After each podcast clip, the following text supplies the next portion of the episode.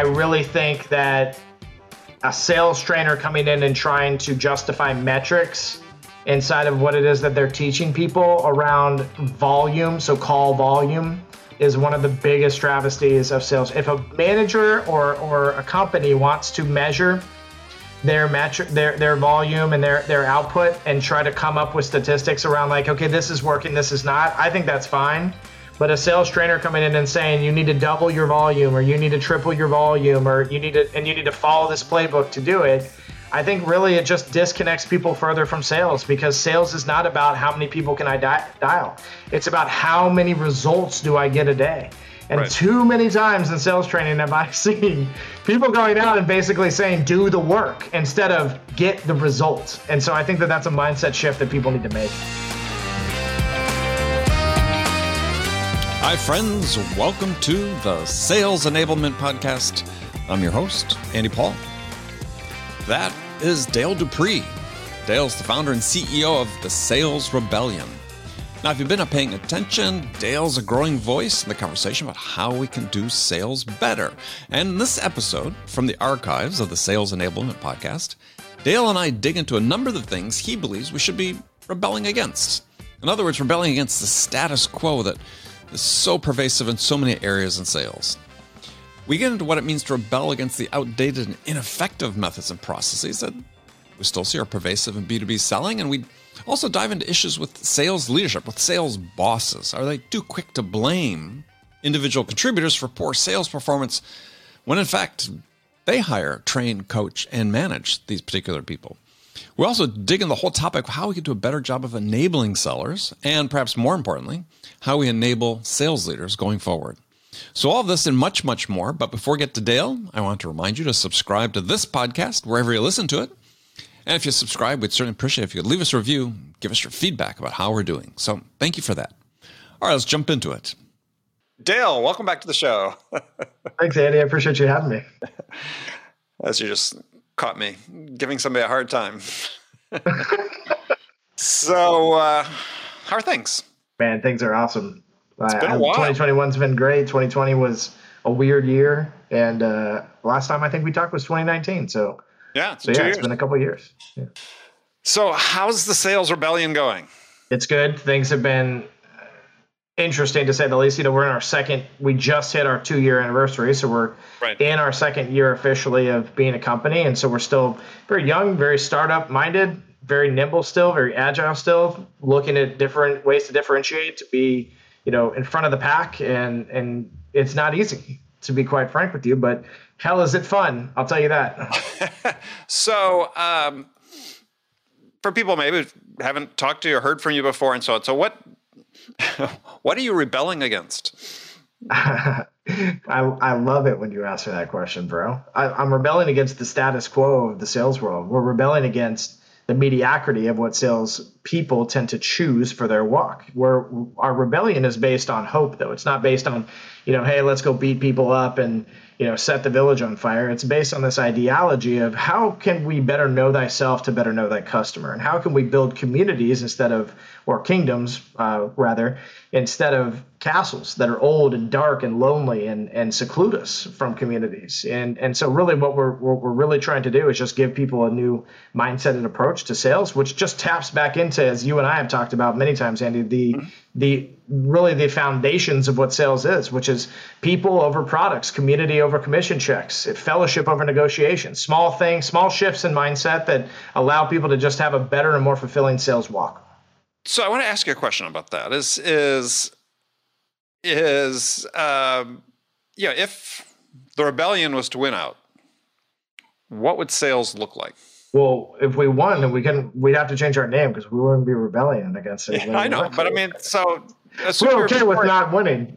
I mean, how would how would hiring look different? I mean, because you're talking about the individual, which I'm also largely focused on, but but in my mind, so many of the issues that we talk about really start the management layer, right? Right.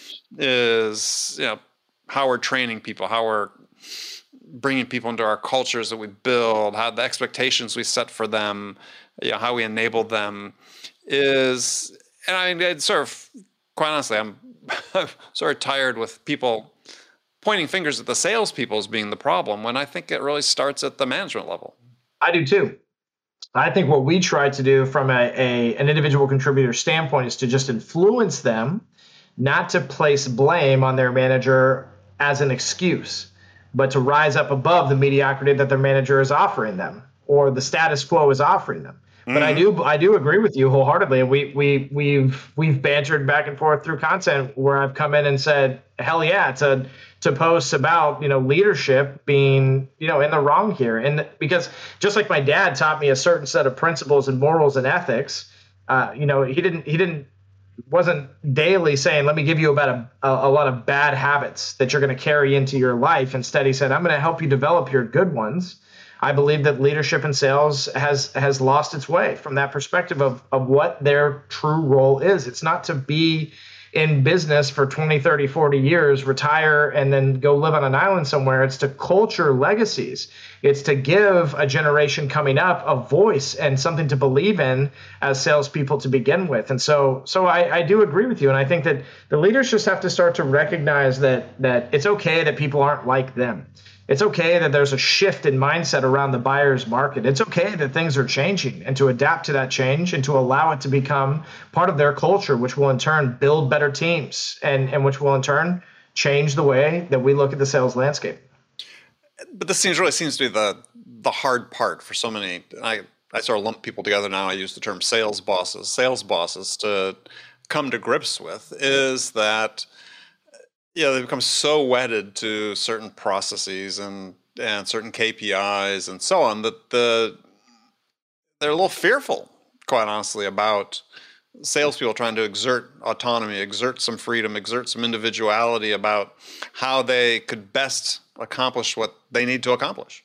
Yeah, so everything that I just said kind of puts this utopian outlook on sales, right? Which is not it's not what I'm trying to do. I'm not I'm not leading a rebellion in order to create a paradise, right? We have to have oh, yeah, that's not, right. We, we we will always have and we have to have conflict. It's just what makes it's human nature is what makes society, right? And having two different perspectives is important as well. And and I just noticed that on this side where I truly I believe, you know, and and I have roots, you know, very deep into procedures, workflows, concepts, mm-hmm. techniques from a sales perspective that that that this this particular side of it the rebellion side of it is is is quiet. It's very quiet. You know you you might hear from individuals every once in a while say yeah my last job my boss did this. Well what are they doing about it? Well i quit my job in the midst of having to deal with that as a uh, uh, you know a top tier manager uh, I left a very comfy six figure you know, job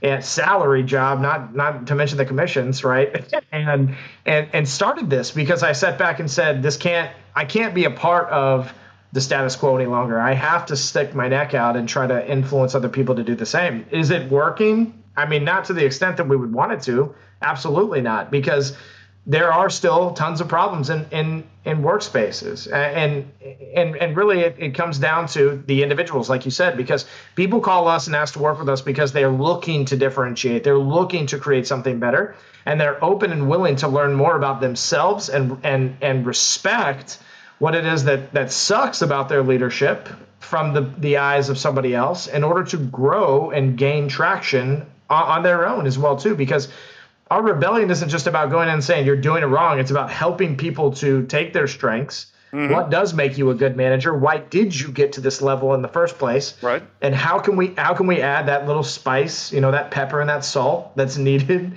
in order to lead your own rebellion and start to tap into your people better? And at the same time, though, I mean, for me, is I see that individual contributors I feel like their hands are tied to some degree, right?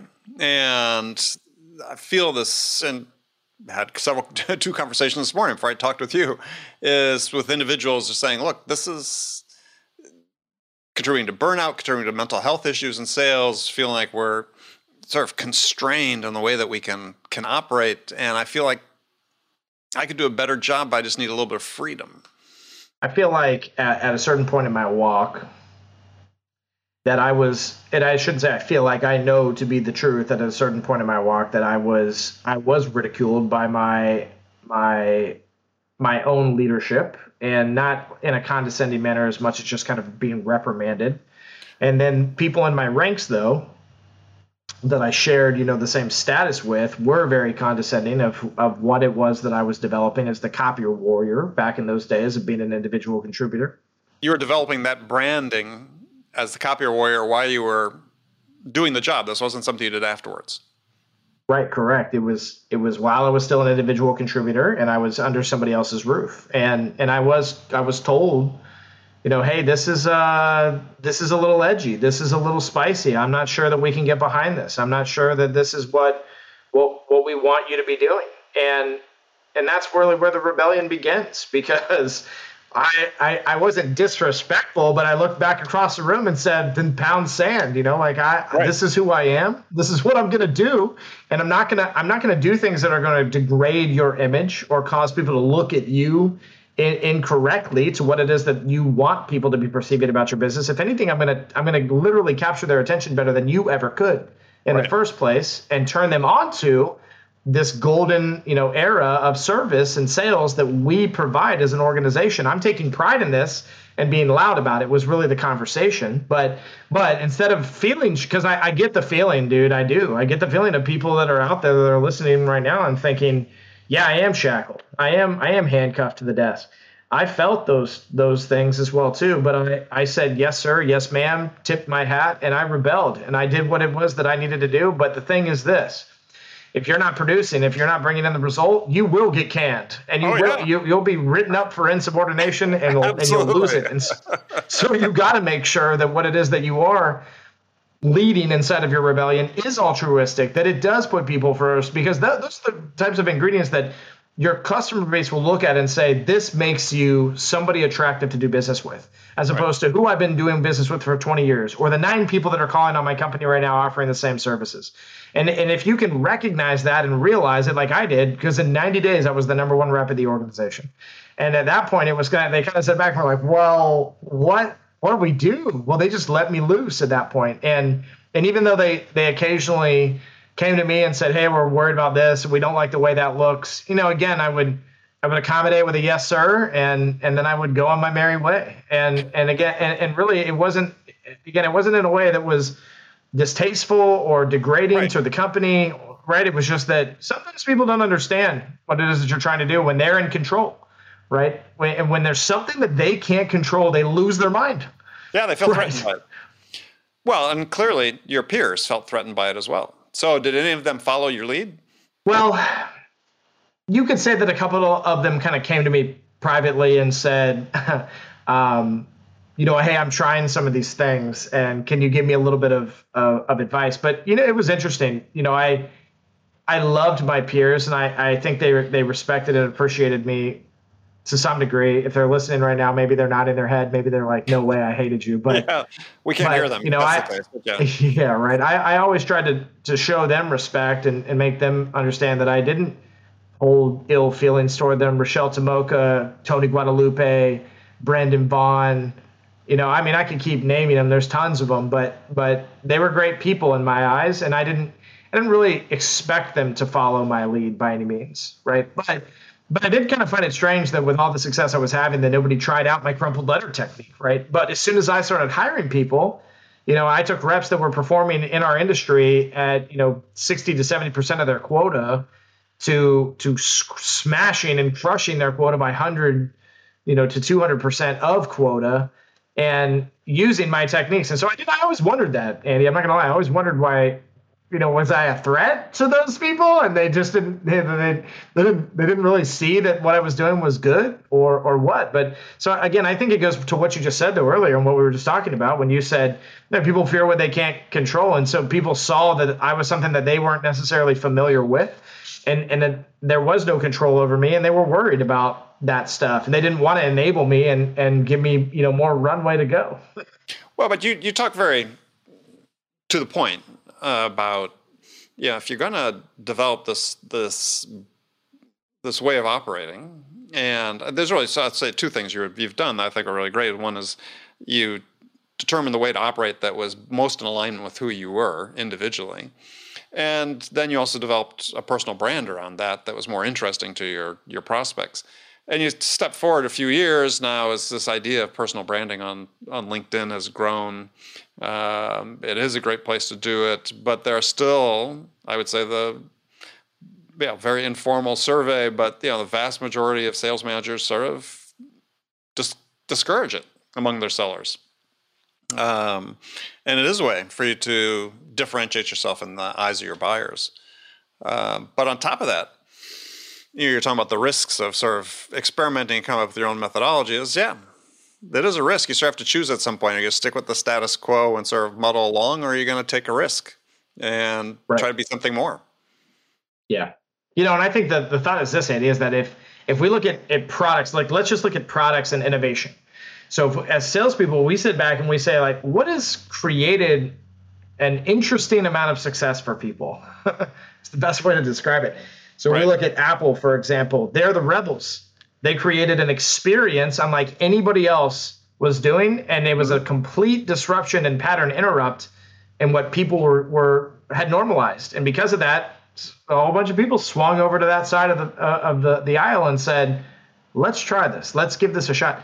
they're one of the most powerful companies in the world now because of that I, the identity of saying let's take a risk mm-hmm. but but also not with, from a, a an arrogant standpoint right where they said we know we can do it better what they said was that people deserve better we can give people better we we can create community by having a product that's so that's amplified by the voices of said community and not by us which is really what they tapped into. They tapped in that mm-hmm. people are so brand loyal to to folks right. like Apple because they feel the difference that's there. And so as salespeople, we, if we literally look at that one that one example, why would we sit back and continue to do the things that everybody's doing that doesn't create the success that we desire in the first place? And you know, sure, it gets us to two more deals this month than we're used to. What about 10? What about 20? What about 50? Those were always the things that I was questioning. How do I get to multiples millions instead of just one? How do I get to and then when I was in a six-figure producer, how do I get to 7? Mm-hmm. And and and that came, you know, with experimentation and and and trying a lot of things out, but the experimentation even it, it's basic, Andy. If you look at what the guys at Apple did or anybody else that we could use as an example, they just go back to the way that people react in situations that like they created. And we as salespeople have control over those experiences every day. Well, give us an example of that as an individual contributor. So, individual contributor picks up the phone, makes a dial, gets hung up on, makes another dial, gets hung up on, makes another dial, not interested, makes another dial, leaves a voicemail right? Same thing over and over again. And and and when they talk to somebody, yeah, it's a talk track, right? It's mm-hmm. it's hey, can I take 27 seconds or whatever it is, you right. know, somebody's throwing out there. One of those popular lines, right? Where instead, you know, what I was doing was, hey, did you get my letter? That was literally my first line on every cold call. And people would say one of two things. They would say, uh, maybe, or they would say, yes, yes, I got your letter because if they get if they got it, they knew that they got it because it was either a letter that was had been burnt up and that the contents of it said, "Hey, Lex, listen, ninety percent of the sales and marketing that comes across your desk is."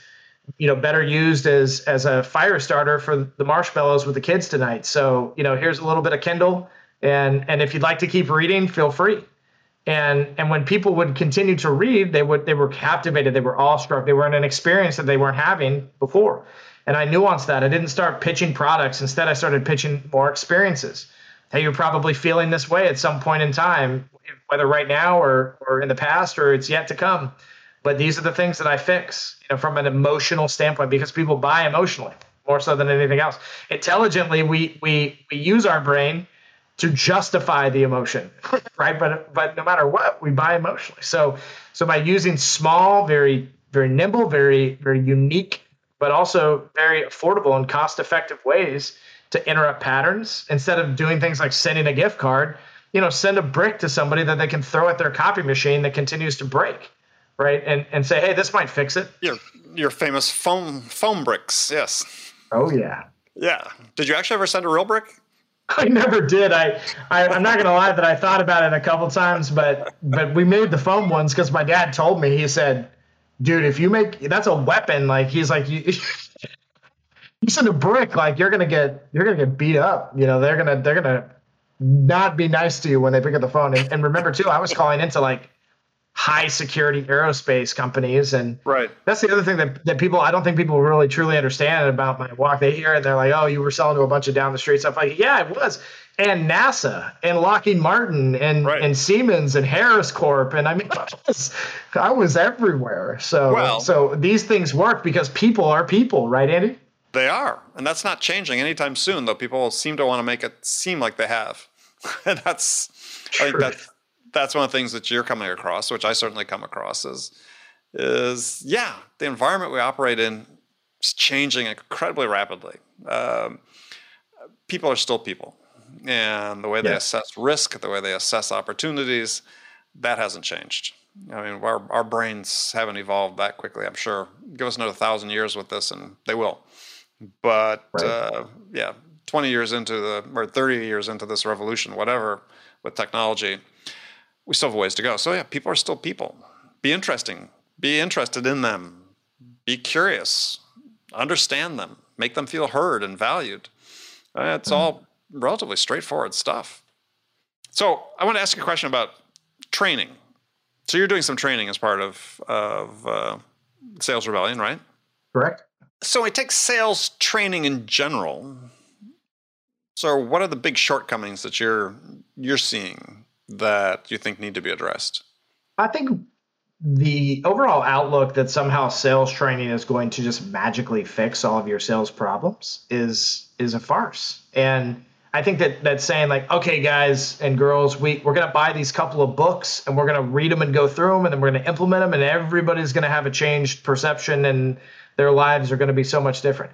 I think sales training, where where the, the shortcomings are, no pun intended, are in the the the the, the lack of having a long term outlook of it. Development is something that's ongoing, and and the world is changing rapidly. The last six years of sales is absolute. Every year has changed so drastically to almost to an unrecognizable state. In 2020, literally nobody knew what to do in most mm. cases, right? So, and here we are trying to figure out are we back to normal? Like everybody's got all these questions and still struggling with a lot of the same issues. But the point is, is that with sales training in particular, like we haven't built things that that are hey, come and get certified in this course and you're going to be so much better. It's this ongoing identity of building community of creating legacies, of doing things that are unpopular, but that are that are things that are what people deserve when it comes to your buyers and the experiences you're giving them, and then yourself and the success that you're trying to to to get to, because it's not overnight. It never will be, right? You know, and we we practice what we preach too. We have we have coaches, and we've had them since the beginning of this organization uh, was founded, and we will until the end. And people that are in our shoes at some point when me and my co-founder ha- have have moved, you know, into different roles inside of the organization because we want to give what we're building away to the next generation just mm-hmm. the same. They're going to have to do the same thing. It's it's this idea of understanding that we as a community are much more powerful than you know the lone wolf mentality of sales. And so at the rebellion, what we teach and how we train is is to create that, not just to say like, hey, let's hit your numbers, but to say, let's hit your numbers and build literal relationships in the process that will then expand those numbers light years away from where you ever thought you would be with them. And, and, so, because of that, it is a long game approach because you have to build credibility and trust with people. You have to put your money where your mouth is. You have to act and, and show that action on a daily basis, on a monthly basis, on a yearly basis in order to create consistency and, and persevere through the downs and, and the lows to get to those higher places. So, I just think that to sum up everything, like I said at the very beginning, that it's the shortcoming is in the fact that nobody looks further out than well, this isn't giving me a return in 90 days. I'm moving on. Right.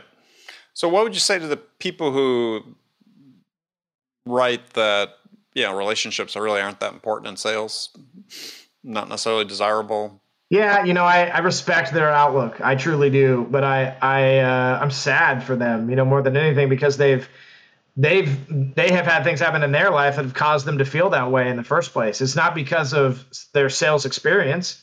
It's because of their life experience. It's as simple as that. You know, I met a guy one time. I he he had uh, 120 stores across the United States that all had one to two copy machines in it. That that uh, the transaction, the average transaction per device was like six grand. Mm-hmm. And so if you do that quick math in your head, it's it's almost a million dollar deal, just a little bit under, you know, based on right. that the number of units per location. And so it's a, it's a nice little win for for any sales rep, you know, period, especially in the copier world. And and I I went in to introduce myself to him and and he straight up told me he said, "I'll take a bid from you, but I'm not looking for a new friend." He literally said that to my face. And and and I and I laughed just I laughed just like you just did and I I said, "Okay, you know, that's fine, but I don't give out bids to people that I don't know." Mm-hmm. And and and this individual, you know, he gave me a hard time, and and I never gave him a bid. Um, I talked to ballparks, and we, you know, we got on the same level on a few things. But but what I did is I gave him an experience. Okay, uh, immediately I said, there's only one way to really help this guy understand that it's not that I'm trying to have pizza with him every Friday night and go meet his kids and his wife. Like I'm trying to build a business friendship more so than anything else. Right. And at the end, before you know, I declined for the final time to send him a quote. He told me straight up over the phone. He said, "Listen, you were the closest thing I ever got to bending my rule about relationships with vendors." And, and he said, and, and because of that, I will, I'm going to look at my business a little bit differently. And I wanted to say thank you for that. And, and even in that moment, I still didn't give him a bid, right? Because, because it's still important to stand our ground in, in right. regards to our beliefs and what, and, and the fact of the matter that there are still going to be people out there that are not part of our tribe. And there are going to be people that we try to sell to who don't want experiences. They don't mm. want a relationship, and that's okay. They're just move on to the next. It's not a big deal. There are millions of people that can buy your product in most cases. So as much as I I I can't stand it when people say relationships are garbage. I also respect where they're coming from, and I under because I've met people like them and I get it. You know, I get it. They're just they're in their own little world doing their thing, and I'm gonna. Meanwhile, I'm gonna be over here building my kingdom with all the other rebels. Yeah, yeah, I agree with you. I mean, you're probably more accepting of those than I am, but um, yeah. but nonetheless, yeah. I mean, there are some. There are obviously you're running into people, and but you gave a good example of what I believe too is that. Yeah, I was taught by one of my first managers, and you maybe heard this from your dad. Is that you know it's a big world out there and you run into hmm. people that you're just not going to be able to do business with. So that's fine. Don't right. try to force it. Go do business with someone that wants to buy what you have, wants to buy mm. your experience. Agreed.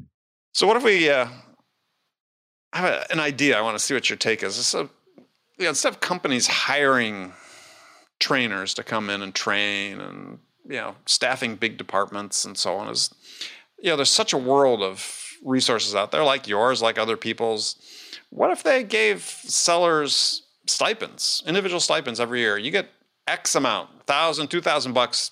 Go spend on you know some various online training course that exists. Maybe we'll give you a vetted list of the ones we accept or something, and then hold them accountable to take it. Yeah, I love the idea, and I so we we actually at the Rebellion we created. Um, it, eh, some people are familiar with Patreon. It's it's what we're comparing yeah. it to because we want to kind of we want to be the anti We've got to be the anti to something. That's why we're a rebellion, right? So, so we we came up with this idea of of having a very low cost world that people people could live in and consume content and have something on an ongoing basis. that's also not demanding of their time. It's right. not demanding of change. It's not demanding of you need to do all these things right now and and and get uncomfortable immediately, but slowly walks them into a process where we have you know a nice dashboard for sellers to come to and and everything's gamified so as soon as you start clicking on things it unlocks points and it gives you achievements and it also gives you extrinsic value on top of that though because what happens inside of let's just say the daily challenges that we have inside of that site is it says hey today here's five things you can choose from. And and there's different categories. One of them is is more of a foundational concept. One of them mm-hmm. is more of an outreach concept. One of them more of a pipelines concept. One of them more of a system or process concept.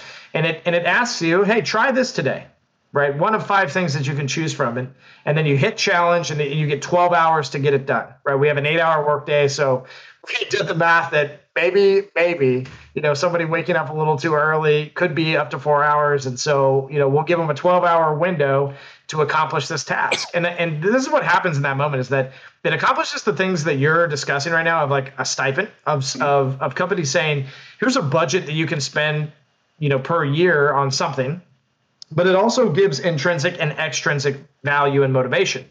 Instead of just like oh I really like uh, uh, you know X trainer and I want to take their courses because the problem is and you've seen this i know you have just as much as i have it's why i started the company and, and one of the, the biggest uh, you know test beds we started with is yeah i took that course and it just wasn't what i thought it was going to be mm-hmm.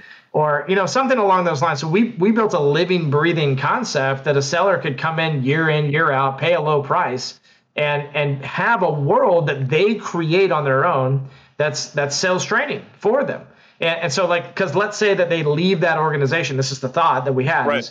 They leave that organization. They can't. They don't get the six hundred dollars a year anymore that they've been given to get training.